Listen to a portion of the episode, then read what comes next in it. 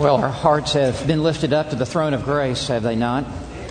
And as we've joined our voices together in worshiping the Lord, it's been a, an enlarging experience for my heart as we have worshiped together and sung these anthems of praise. I don't think there's anywhere in the world that this particular group of men would come together in one conference at one time uh, as you have come from 70 different countries around the world, as you have come from the various continents and from all across the United States, as we've gathered here, intent on one purpose, with one mind, in one place, being of one spirit. Uh, we have devoted ourselves to the worship of God and the ministry of His Word. And so, as we now come to this session, I do want to ask you to join me in a word of prayer. Father, as we now come to this time to hear yet again from your word, I pray that you will magnify your glory before our eyes, that you will enlarge our confidence in your word, that your promises are yea and amen that you have spoken with an infallible voice that has been recorded and preserved for us in pages of inspired Scripture. And I pray, God, that as we assemble in this conference and even this morning, that you would solidify and stabilize our firm allegiance to the ministry of the proclamation of your word. We believe that what the psalmist has said is true, that you have exalted your word above your throne in the heavens, and that you have promised to honor the man and honor the ministry that will honor your word. It is your word that tells us of the living word, the Lord Jesus Christ. It is your word that sets on display before our watching eyes by faith the height and the depth and the breadth and the length of your love for us in Christ. And so, as we gather this day, Lord, I pray that you would do a significant work in our hearts, that this would not be just one more conference or one more meeting or one more session, but that you would, you would go deep into our soul and that you would anchor us in your word and that for the rest of our lives, our ministries will be faithfully devoted to expounding your truths. You have said that your church is the pillar and support of the truth.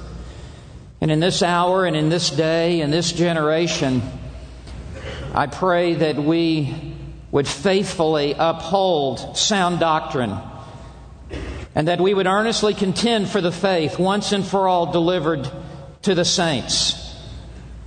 Lord, I pray that you would come alongside each and every man here today and that you would strengthen him and fortify him and encourage him, that you would open the windows of heaven and pour out your grace upon every one who is gathered here today.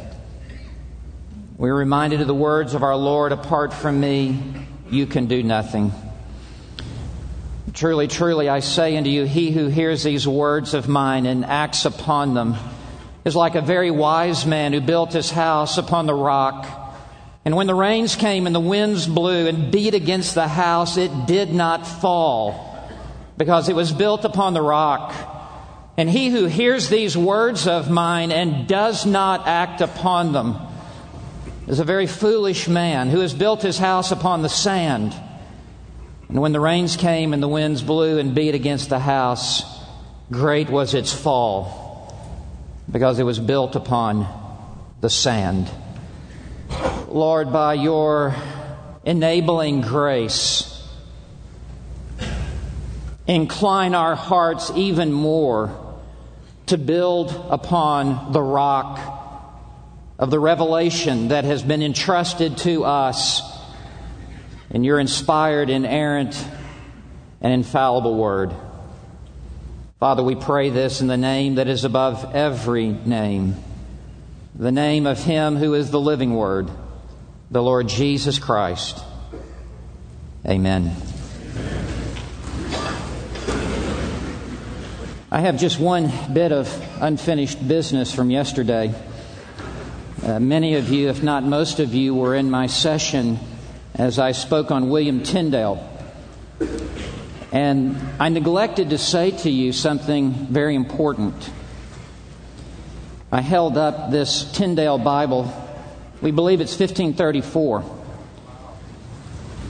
This is the greatest masterpiece in the English language. I, I have seen the crown jewels in the Tower of London. This is the real crown jewel. It's the Word of God translated into our language. If there is an evangelical Ark of the Covenant,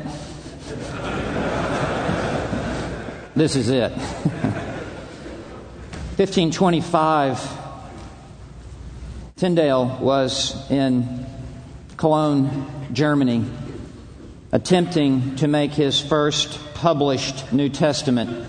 There was a raid on the print shop at the time of Matthew 22, verse 12. He had to gather up his materials, head to the Rhine River, get on a boat, come downstream to Worms, Germany, where Tyndale would try to complete the work. It was where Martin Luther in 1521 April 18th, stood at the Diet of Worms and gave his great defense of the Word of God. Tyndale knew there, there were Luther sympathetic people there. And in 1526, he completed the first ever English translation from the original Gr- Greek into English. Eight years later, in 1534, he produced this. There's only one in the world of 1525 up to Matthew 22:12. There are about 7 in the world uh, of 1526. There is but a very small number of 1534. Tyndale made somewhere between 4,000 to 5,000 corrections.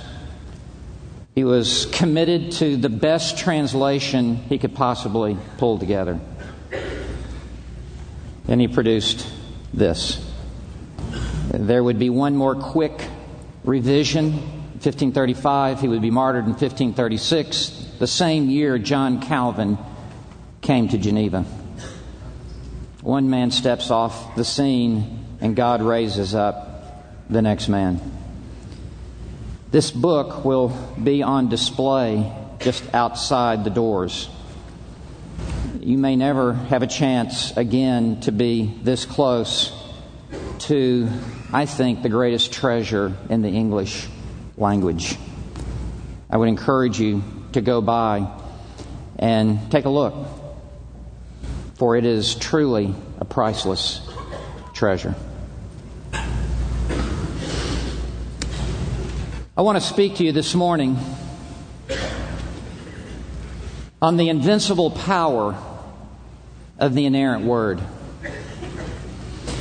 We understand what the word inerrant means. It means that the Bible is without any errors as it was recorded in its original autographs. And this is a flawless book in all that it states. Psalm 12, verse 6 says, The words of the Lord are pure as silver tried in a furnace on the earth, refined seven times, meaning refined to absolute perfection. It is a flawless book in all that it states. Psalm 119, verse 140 Your word is very pure.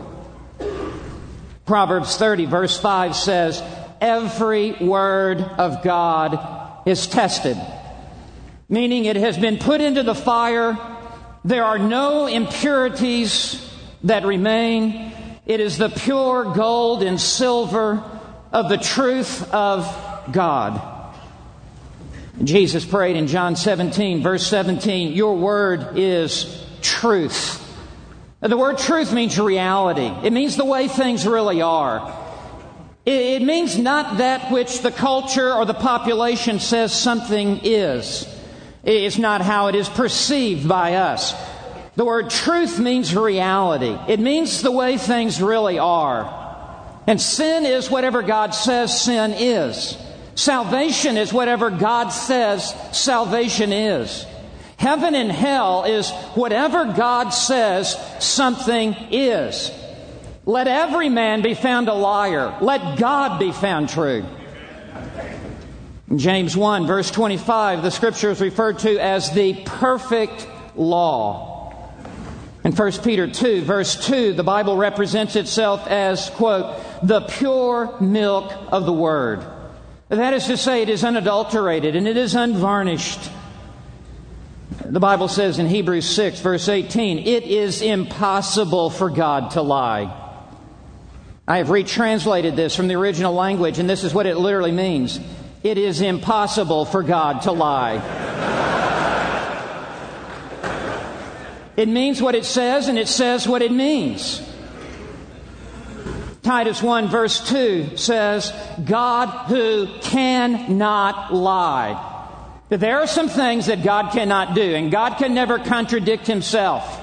And it is impossible for God to lie because God is truth, and his Son is the truth, and the Holy Spirit is the Spirit of truth, and the Word of God is the Word of truth. Concerning such an inerrant Bible, the Prince of Preachers, Charles Haddon Spurgeon, said, if I do not believe in the infallibility of Scripture, the absolute infallibility of it from cover to cover, I would never enter the pulpit again. Close quote. And so it is for all of us who are gathered here today who minister the Word of God. If we did not believe in the inerrancy of the Word of God, we would never enter a pulpit again. And because the Word of God is inerrant, it is therefore by necessity invincible. Because the Word of God is absolutely pure, it is therefore absolutely powerful. Because the Bible is what it claims to be, it is able to do what it claims to do. Now, the word invincible means incapable of being overcome or subdued. It means incapable of being conquered or debated, such as the supernatural power of the Word of God. And the Bible is so invincible, so invincible that it requires many different symbols to communicate the whole of its power. It's like the Bible is like a, a, beautiful diamond that has many different cuts, and when you hold it up to the light, each beauty is refracting the light out of each different side. And no one symbol of the Bible can communicate the whole, so it requires many different metaphors, many different analogies to even begin to try to put its arm around the totality of the invincible power of the inerrant Word. And so, what I want to do for us together in this session is set before you but seven symbols of sacred Scripture. Seven metaphors, seven analogies that are found in the Bible itself, how the Bible represents itself to us. I would encourage you to write these down. I would encourage you to write these in the back of your Bible. I would encourage you to preach this outline.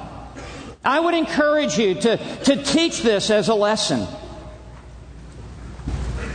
Seven symbols of the sacred scripture. I want you to think with me first from Hebrews chapter 12. Excuse me, Hebrews chapter 4 and verses 12 and 13. Number one, the Word of God is a sword that pierces. It's not a Q tip that tickles. It is a sword that pierces. It is not a feather. It is a sword. And if the Word of God is not a sword in your hand, you are not preaching the Word of God. In Hebrews chapter 4, beginning in verse 12, I want to look at verses 12 and 13. And I want you to note with me first what the Bible is, and then second, what the Bible does. Four things what the Bible is at the beginning of verse 12. Number one, it is the divine word. It says, For the word of God. It's not the word of man. It's not the word of culture. It's not the word of society. It's not the word of tradition. It's not the word of religion. It is the word of God. It has come down to us from above. It has not originated from within us or from within this world. It has come down from the throne of God above. It is the Word of God. Not only is it the divine Word, second, it is the living Word. It says, For the Word of God is living. That is to say, it is alive. It speaks in this very hour. In fact, across the page in Hebrews 3, verse 7, please note the verb tense of this. It says, therefore, just as the Holy Spirit says. And then he quotes from Psalm 95, verse 7. Not said, past tense. What the Spirit says through His Word, present tense. This book is alive. In fact, that is the emphasis that is made by the writer here. In the, in the original language, the order of the words is this living for the Word of God is. It's put in the emphatic position. It's as if the author of the book of Hebrews has taken a yellow highlighter and underscored the word living. That should jump off the page to us today. This isn't just an ancient book. This isn't just an old book. This book is alive. Martin Luther said, The Bible is alive, it speaks to me. It has hands, it runs after me. Or it has feet, it runs after me. I was translating out of the German at that, at that point. I know when you're laughing with me and when you're laughing at me. It has feet, Luther says. The Bible runs after me. It has hands. It, it lays hold of me. Surely this book has grabbed you by the lapels. Surely this book has laid hold of your heart. Jesus said in John 6, verse 63, The words I have spoken to you are spirit and are life. Every other book in reality is a dead book unless it contains the living Word of God. And because this book is living, it is the most relevant book. It speaks to every age, to every generation, on every continent, in every place. It's been well said this book is more up to date than tomorrow's newspaper. You want to have a contemporary ministry? Great. Preach the Bible. It's the most contemporary, relevant message that there is. And then, third, it says it's active. This word active, in energes, means energetic. It's full of energy. This, this book's never flat. There have been many times I've walked into a pulpit like this and I've been tired physically, emotionally, mentally, but this book's never been tired.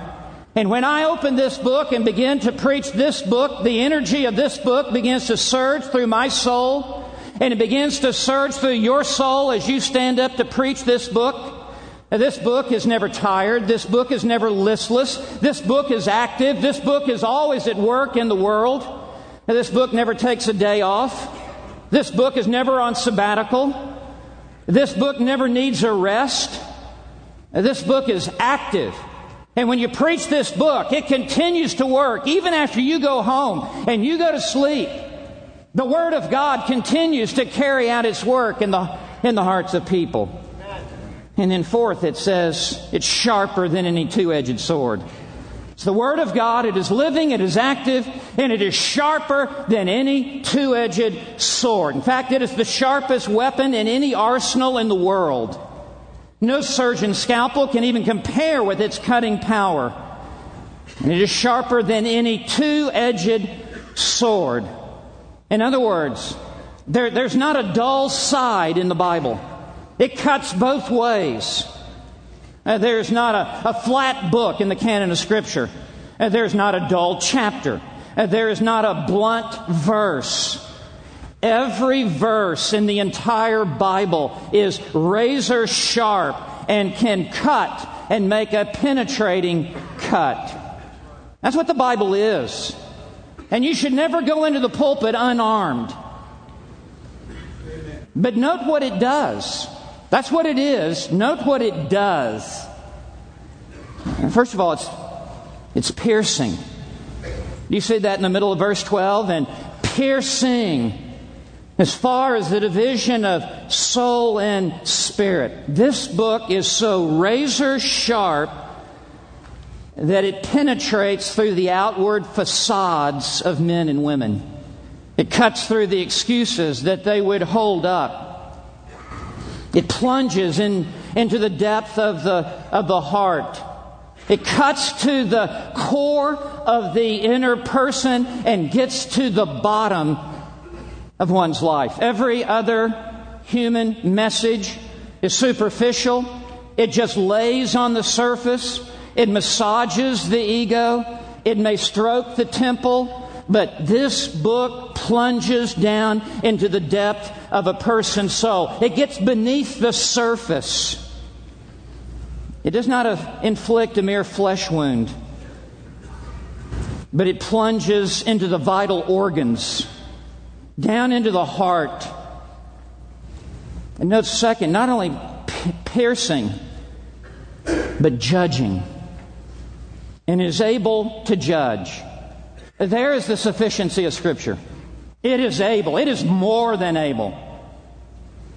It is able to judge, kritikos, meaning critique or critic. The scripture is able to critique perfectly the human heart. It is able to judge the soul and to render the divine verdict. It is able to judge the thoughts and intentions of the heart. Man looks on the outward appearance, but God looks upon the heart. And it is the ministry of this sharp two edged sword that is able to penetrate and to judge what no one else can see, what you alone know about yourself, or perhaps what has not even yet been made known to you by the Word. It gets so far down deep into the crevices of your soul and into the depths of your spirit that it is able to judge the thoughts, those secret thoughts and intentions, the inner desires, the personal ambitions, the driving motives, the deepest attitudes, able to judge the thoughts and intentions of the heart. That's how razor sharp the Word of God is. And note verse 13. Note the first word of verse 13, and. Meaning, what is found in verse 13 continues with the same flow of verse 12. It connects verse 12 and verse 13 together. And. There is no creature, no one in your congregation, no one in your ministry, no one in your house, no one who is sitting under the sharp two edged sword. There is no creature hidden from his sight. God, who is omniscient and knows all things and sees into the inner thought life, there is no creature hidden from his sight, but all things are open. And in this context, what this is saying is that God sees into the inner heart long before the piercing word cuts into the soul to peel back the layers of a man's heart. And as the word is ministered, we are enabled to see ourselves as God sees us. We are able to see something of what God sees when God looks into the depths of our heart. There was no creature hidden from his sight, but all things, please note, all things, action, attitude, thoughts, intentions, motives, attitudes, all things are open, out in the open, because of the ministry of the Word of God. It exposes everything. And this word for open is a, is a Greek word, gymnos, from which we derive the English word gymnasium or gymnastics. And when you would go to a gym in the first century, you would strip down as you would exercise and pump weights and, and, and run and, and all of the like so that there would be no restrictions, nothing of even clothing that would hold you back from full extension of all of the limbs so that you could truly work out. This word says it is the word of God that strips us down and makes us naked before a holy God, and we are allowed to see ourselves for the very first time as God sees us. This word strips away all pretenses, all excuses, all cover ups, all fig leaves and leaves the human soul naked before God. And note the next words and laid bare. We are stripped down and then laid bare under the piercing two edged sword. And these words laid bare, trachelizo. You can hear the word tracheotomy it means to seize by the neck. It means to expose the throat or neck of a victim for killing. They would take the sacrificial lamb and pull back the neck, and the priest would take the knife and slit the throat and bring the death blow to the sacrificial animal. And that is what the Word of God does. It renders the death blow to pride. It renders the death blow to self righteousness and self sufficiency and, and self flattery. Laid bare to the eyes of Him with whom we have to do. Or better, to whom we must give an account or literally, to whom is our word, or to whom we must answer to, or to whom we must give an answer. It is the Word of God that establishes our direct accountability to God as it cuts down into the depths of a person's soul. And no one will ever be saved apart from such heart rending conviction and exposure of the soul before God, to leave one in a sense of conviction of sin and a desperate and dire need for a Savior and His grace to perform open heart surgery and to give me a new heart. This is what happened on the day of Pentecost. Peter unsheathed the sharp two edged sword and he wielded it. And in Acts 2, verse 37, it says, Now when they heard this, after Peter has said, Listen, you men of Galilee, hearken unto me. This is that that was spoken of the prophet Joel. And he quotes Joel 2, verse 28 to 32. Then he goes to Psalm 16, verses 8 through 11. Then he goes to Psalm uh, 134, then back to Psalm 16, 8 through 11, and then for the crescendo, he goes to Psalm 110, verse 1. Scripture, scripture, scripture, scripture, making these thrusts to the hearts of those. And when they heard this, it reads, they were pierced, katanuso. They were deeply pierced to the heart. And the word means to stab as with a knife. Men, I call upon us as we minister the Word of God to take up the sharp two edged sword. It is the invincible weapon of the minister. Never enter the pulpit unarmed. Unsheath the sword. Wield the sword of the Spirit. The weapons of our warfare are not of the flesh, but divinely powerful for the destruction of fortresses Put down all other plastic forks. Put down all other butter knives. Put down all human crafted utensils. And take up the sword of the Spirit, which is the Word of God. This is number one.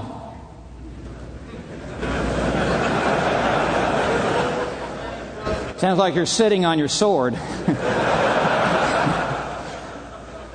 it is the sword that pierces.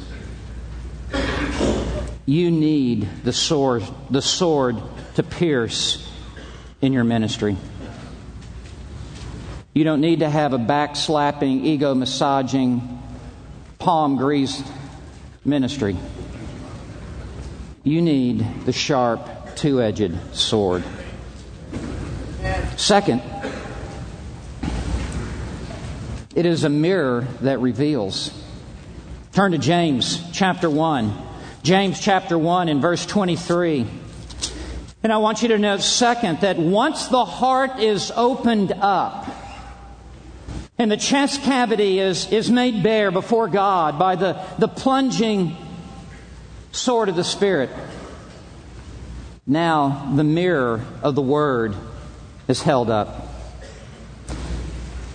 In James 1, verse 23, we read, For if anyone is a hearer of the word and not a doer, so we're talking about the word of God. And he is saying, if anyone hears but does not heed, he is like, it's, it's an analogy. He is like a man who looks at his natural face, watch this, in a mirror.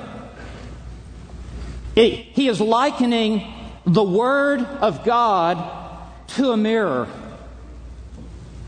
And what do you do with a mirror? A mirror gives you self knowledge. A mirror enables you to see yourself as you truly are. A mirror tells it like it is. A mirror gives a true reflection and revelation of what's on the inside. There is a real sense I never truly knew myself until I began to read the Word of God. I was born in 1951, that baby boomer age. I grew up in a Norman Rockwell type of home. I was the firstborn child.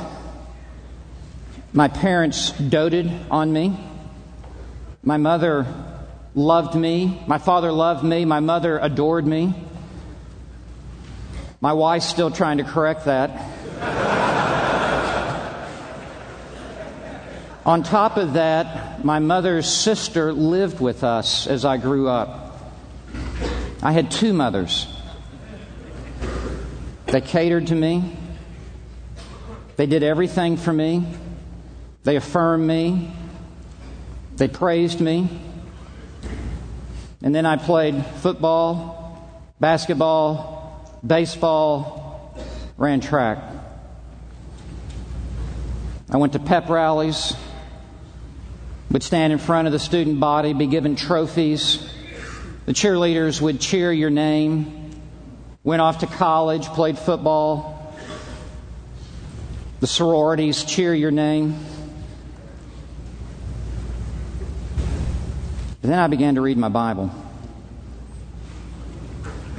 And I wasn't quite what everyone else was saying. I had, when I went to college, I had a living Bible. Not the Hebrews 4:12, but the old living Bible. That's all I had. I only had a New Testament. It was a living Bible with pictures. It, it was. It had pictures of athletes running that would be spliced into the New Testament. And I took that book wherever I went. And I would go to class and I would sit in the hall and lean back against the, the wall. And I would just read my Bible and I had felt tip pens and I was I, didn't I had no commentary, I had no study Bible, I had no Christian book whatsoever under heaven. All I had was a Bible and several colors of a felt pen. And I just read through my New Testament week after week after week after week. I would take it to the dorm. I would take it to football practice. I would take it to the dining hall. And as I read this book, it was like someone was reading my heart and someone was doing inventory of my soul. And this book was not cheering and applauding me in the sense of flattering me. This book was giving me the accurate picture within my soul of who I truly am and my dire need for grace. You and I need to be holding up the mirror as we preach. And you and I need to be standing behind that mirror and people not seeing us, but looking into this mirror and seeing themselves.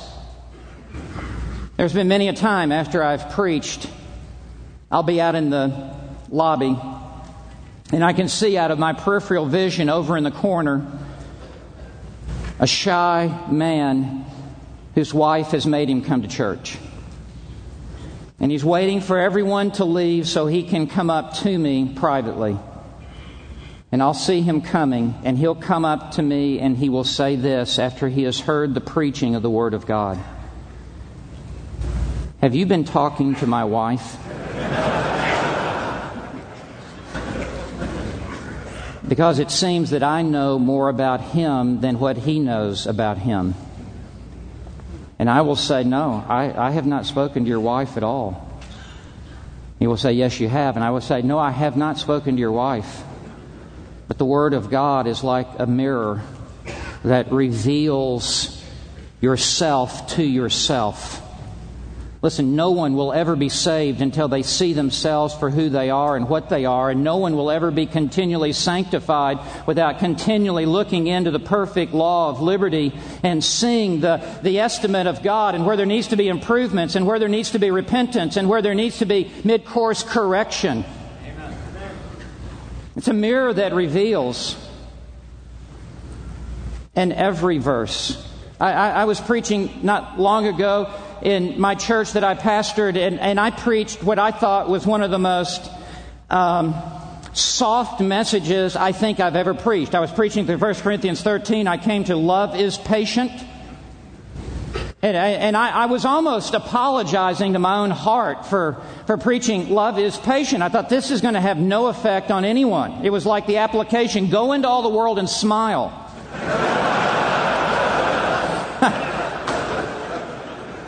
You know, and I was just praying the Lord would not come back while I'm preaching, love is patient. But at the end, I spoke of how Christ is the personification of this virtue of love and how patient he has been toward us, and that God is not willing that any of his elect should perish, but that all should come to repentance and, and faith. And as soon as I finished that message, there was a man who had come in. I'd never met him before, and he made a bolt to the pulpit. I couldn't even get out of the pulpit. He was in the pulpit with me. and he had that look where God had a hold of him. And I said, Let's come down to the front pew. And we sat down, and he said, I've come to church today by myself because no one in my family will come with me. Because I am so impatient. And because I'm so domineering and overbearing and over the top. And you have spoken of God's patience towards us in Christ and the need that I have to be patient and there on the front pew of the church, as after everyone had left the sanctuary, that man was born again. It was the Word that revealed Himself to Himself. And listen, you can talk about the culture and society and give book reviews and quote poems and talk about movies and television shows and all the rest. And it has, in most uh, times, the opposite effect but when you hold up the Word of God as a mirror, people see themselves and they see their dire need for grace. And they come to Christ. Third, not only is the Word a sword and a mirror, but third, it is a seed. I want you to come to 1 Peter chapter 1 and, and verse and verse 23. 1 Peter 1, verse 23. And I want you to see that the Word of God is a seed that germinates. It is a seed that regenerates. It is a seed that reproduces. Peter writes in 1 Peter 1, verse 23, You have been born again. Stop right there. The you refers to, to all the believers who are scattered abroad that he mentions in chapter 1, verse 1. And he says to these true believers, You have been born again. It's a passive, perfect participle, which means this has already happened in the past, and they were passive, and someone acted upon them. This is what we call a sovereign regeneration. Uh, this is a monergistic regeneration. It is, it is God acting upon the spiritually dead soul. And you have been born again. The new birth is the life of God in the soul of a man. It is the spiritually dead soul now becoming the recipient of the life of God and a person becomes a new creature in Christ, and the old things passed away, and behold, new things have come, and you have received a new life in Christ, totally unlike anything you have ever experienced to this point. In fact, it is eternal life that has come into the soul, and it is the life of the ages to come in the soul. Heaven comes to us before we ever go to heaven. And he says, You have been born again. And he gives a negative denial, then a positive assertion. First, the negative denial. This is how you were not born again. Not of seed which is perishable. A perishable seed can only reproduce a life after its own kind. Apple seeds do not produce bowling alleys. Apple seeds produce apple trees and the fruit of apple. There's a fundamental principle in life like produces like. So he says, You were born again, not a seed which is perishable. Eternal life is not by a perishable seed that only gives temporal life. No. He says, but. And Martyn Lloyd-Jones says, Praise God for the buts in the Bible. But imperishable, and we would add the word seed. A seed is a remarkable thing. A seed contains an embryo of a plant within it, ready to be germinated for propagation. Within a seed, there is the ability to reproduce. It is capable of germination. And he says that we have been born again of imperishable seed. That, and what is this seed? He says that is through the living and enduring Word of God. A supernatural life comes only from a supernatural seed. Eternal life only comes from a seed that is living and enduring. Listen, it would be easier to grow oak trees by planting marbles than for someone to be saved without the planting of this imperishable seed into the prepared soil of their hearts. And Jesus spoke of this in Luke 8 and verse 5. He says, The seed is the Word of God that it is living is what Hebrews 4:12 said that it is enduring means it never perishes it never dies and it produces a life that never perishes and never dies. Jesus said in John 11 verse 25 though you die you will live forever. It is by this inspired inerrant word of God that this new birth comes. Now here's the truth about your ministry. You reap what you sow. You reap more than you sow. You reap later than you sow. And if you sow a worldly message, you will reap a worldly church. And if you sow secular humanism and pop psychology and worldly trends and religious traditions and corporate leadership and cultural ideologies and philosophical thoughts, and personal experiences and political commentary, you will reap an unconverted church. But if you sow the living and enduring Word of God under the auspices of the sovereignty of God, who alone can cause that seed to germinate, you will have a regenerate church. Spurgeon said, I would rather speak five words out of this book than 50,000 words of the philosophers. If we want revivals, we must revive our reverence for the Word of God. And if we want conversion, Spurgeon said, we must put more of God's Word into our sermons. Did you hear that? Less of you, more of God. Fourth,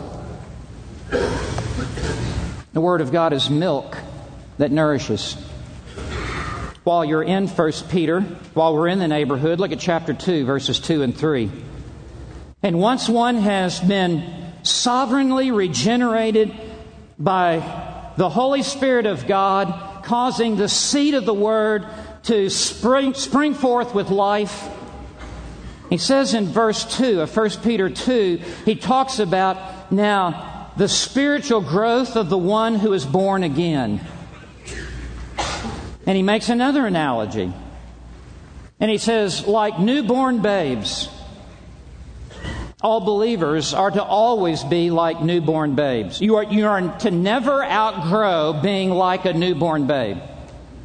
You, you never advance to a place of spiritual maturity that anyone in your ministry nor you who serve are to be beyond being like a newborn babe. You are to be always craving the Word of God like a baby craves for milk. And so he says, like newborn babies, long for. That means to cry out, to crave, to intensely desire, to have this singular dominant thirst for. Like newborn babes, long for the pure milk of the Word. And there's the inerrancy of Scripture, the pure milk. And milk, it's a primary source of nutrition. Uh, milk is able, babies are able to digest milk before they can digest other kinds of food. Milk contains antibodies that provide protection from disease. Milk has nutrients that, that cause growth. As we minister the Word of God, we must be feeding our people the milk of the Word. It is a dynamic spiritual growth stimulant. No one's spiritual development will advance beyond their intake of the Word of God. None of us will live up to all of the Word of God that comes into us but none of us will advance beyond the measure of the Word of God that is flowing into us like milk. And he gives us the reason why in verse 3 so that, here is why, purpose statement, so that by it, and the by here means by the means of the Word of God. Here is the ordinary means of grace. By it, you, referring to all those born again, you may grow, meaning develop, mature, advance, increase in godliness. In respect to salvation, and the salvation here refers to sanctification. The word is to be taken up and digested, and it produces spiritually strong bones and healthy hearts and a strong immune system that is able to fight off spiritual diseases. How shall a young man keep his way pure? How shall an old man keep his way pure? How shall an old woman keep her way pure? How shall a teenager keep his or her way pure? By keeping it according to your word. Your word I have treasured in my heart that I may not sin against you. It is the word of God treasured in our heart that enables us to resist temptation You remember Jesus in the wilderness? 40 days, 40 nights. At the end of that is the climactic three temptations. I think the text indicates he was tempted and tested for the entirety of that experience. And these are the final three climactic temptations as the devil throws the artillery of hell against the sinless Son of God. Command that these stones become bread. And Jesus said, It is written, Man shall not live by bread alone, but by every word that proceeds from the mouth of God. Deuteronomy 8, verse 3. And with each advance, Jesus unsheaths the sword of the Spirit and repels the advances and the temptations of Satan by the Word of God. This is how you and I will remain faithful in our pursuit of holiness by the grace of God and by the Word of God. Fifth, it is a lamp that shines. Come to Psalm 119, verse 105. And what we are doing is setting before us the different symbols of Scripture. What an incredible instrument of grace is the Word of God. It is a sword that pierces. It is a mirror that reveals. It is a seed that germinates. It is milk that nourishes. It is a lamp that shines. Psalm 119, verse 105. You know this text very well. Your word is a lamp to my feet and a light to my path.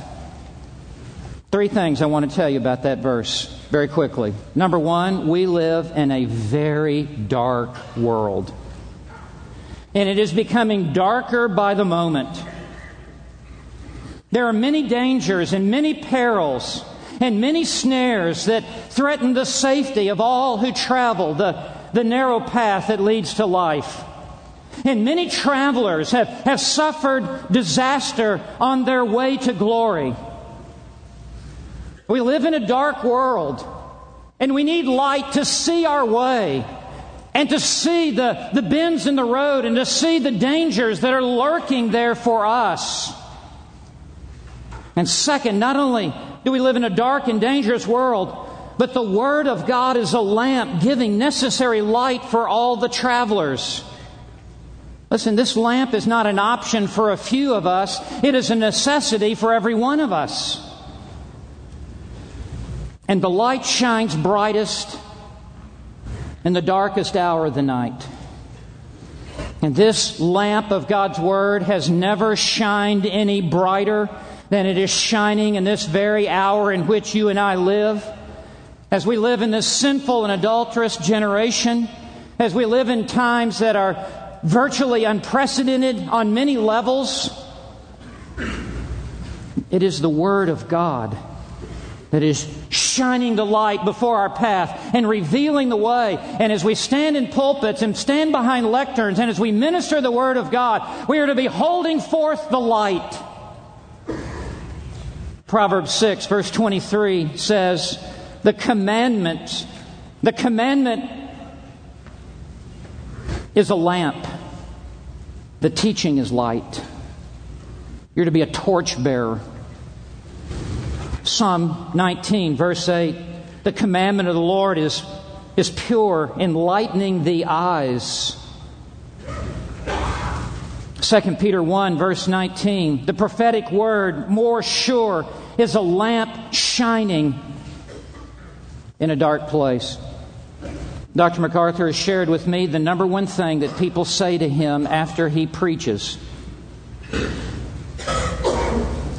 What do you think it is? Oh, I see it now.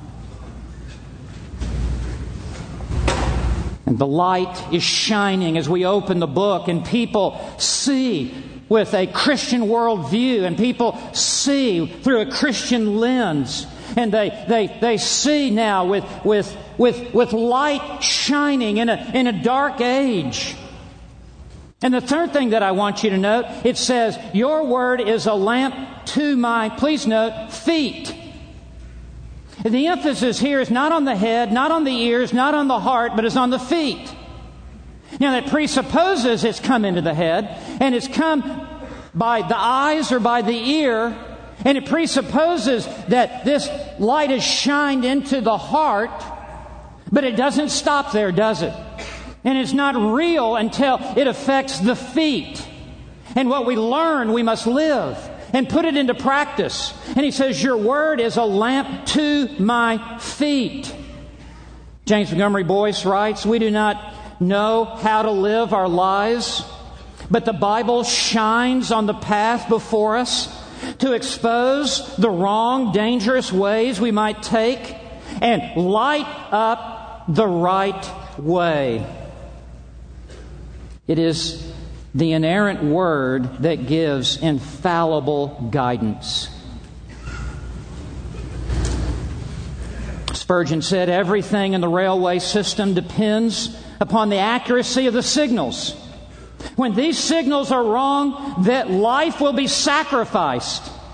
And on the road to heaven, we must have unerring signals, or the catastrophes will be far more terrible. And there is only one source that gives infallible signals and inerrant guidance. And it is the lamp of the Word of God that we hold forth. Your church, your pulpit, your lectern, your class needs to be the brightest place in town.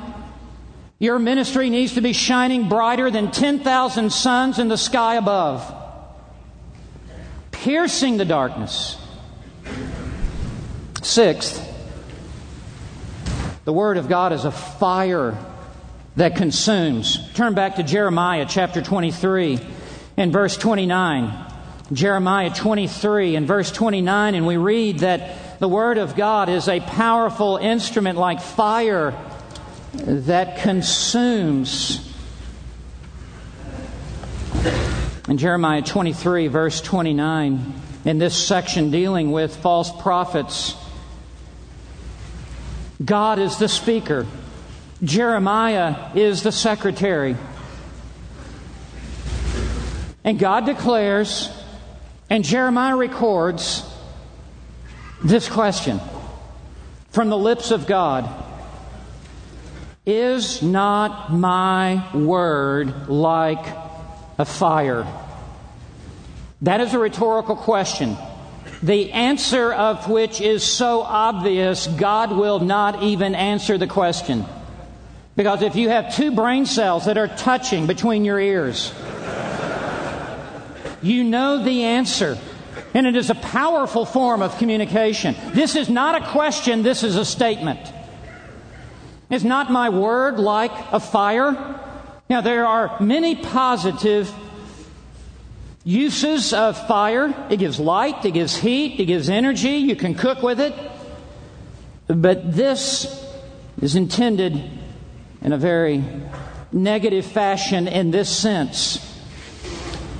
It is this fire that consumes and burns up. All that with which it comes in contact that is resistant to the Word of God.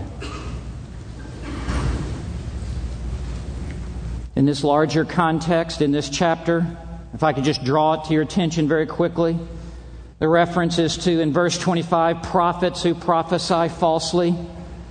In verse 26, prophets who speak out of the deception of their own heart. Verse 27, prophets who make God's people forget God's name verse 28, prophets who relate their dream and have, that have nothing to do with God's word. In verse 30, God is against these prophets. Verse 31, again, God is against these prophets.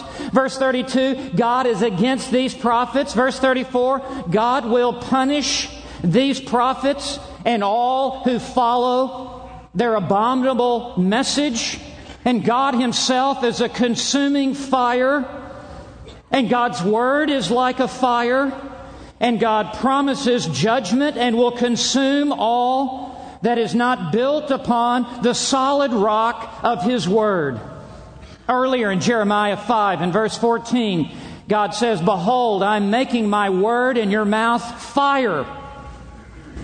And the people would. And it will consume them. And the message that Jeremiah had from God for the people of his generation was a message of fire that will consume all unbelief. And it will bring the fire of judgment for all who do not turn to the Lord and repent of their sins and believe in the Lord Jesus Christ.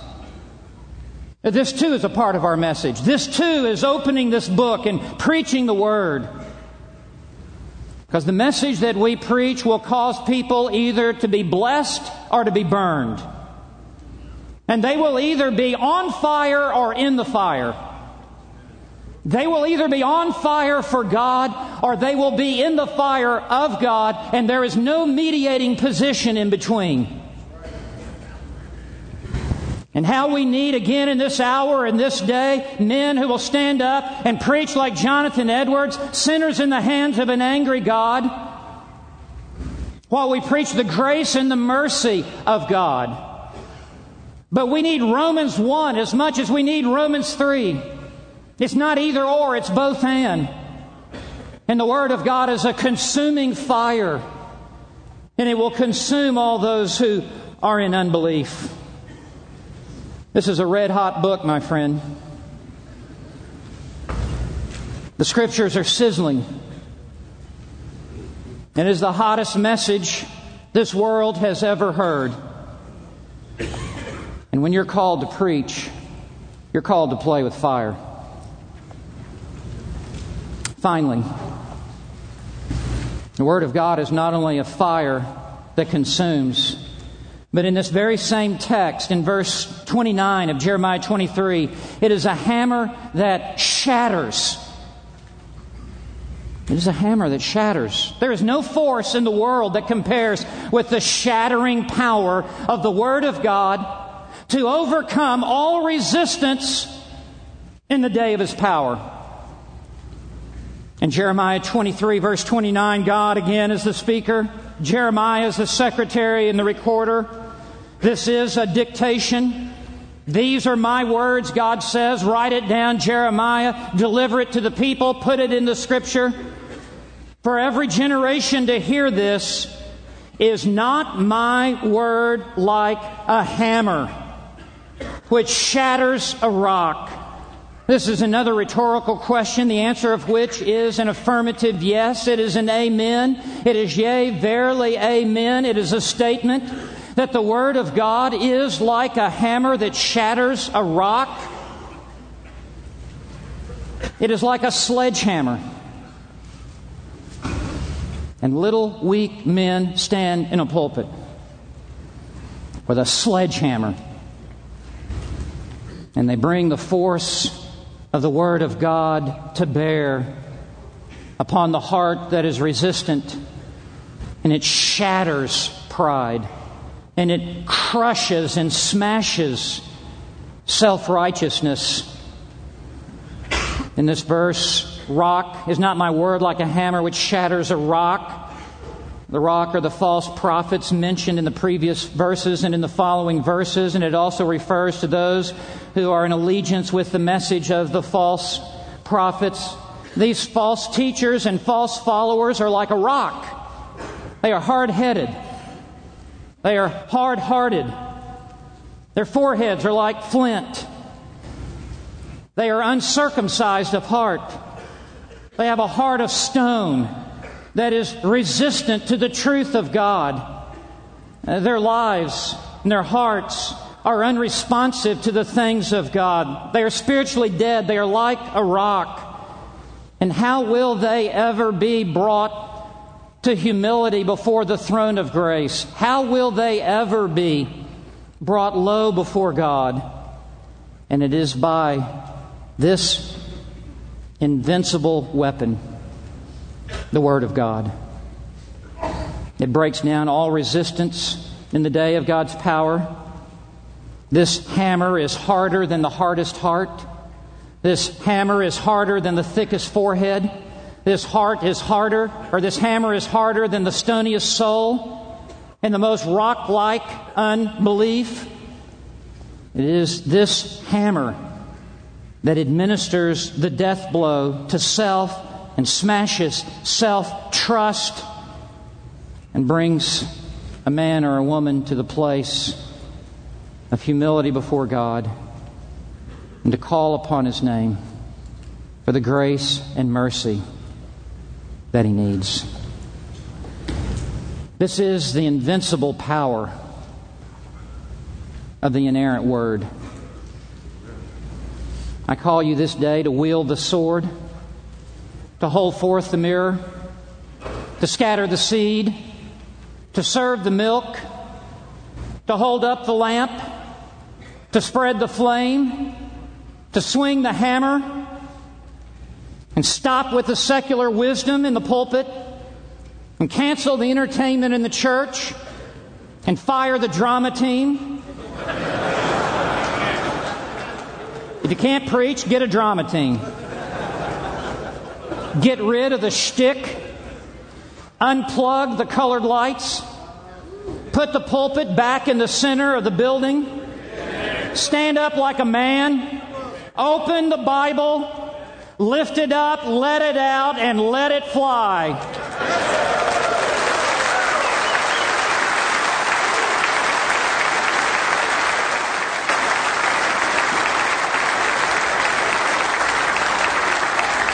It is the invincible power of the inerrant word. Let us pray. Father in heaven, I pray that you would intensify our confidence in this book, that we would no longer be effeminate in our preaching of the word, that we would man up, and that we would take the word and that the fullness of the power of the word of God would be unleashed through our ministries, that we would unsheath the sword all the way down to swinging the hammer and that the Word of God would be like milk and would feed and seed that would germinate in all of our ministries in these days. Father, we pray this in the mighty name of Him who is seated at your right hand, who is King of kings and Lord of lords, Jesus Christ. In His name we pray. Amen.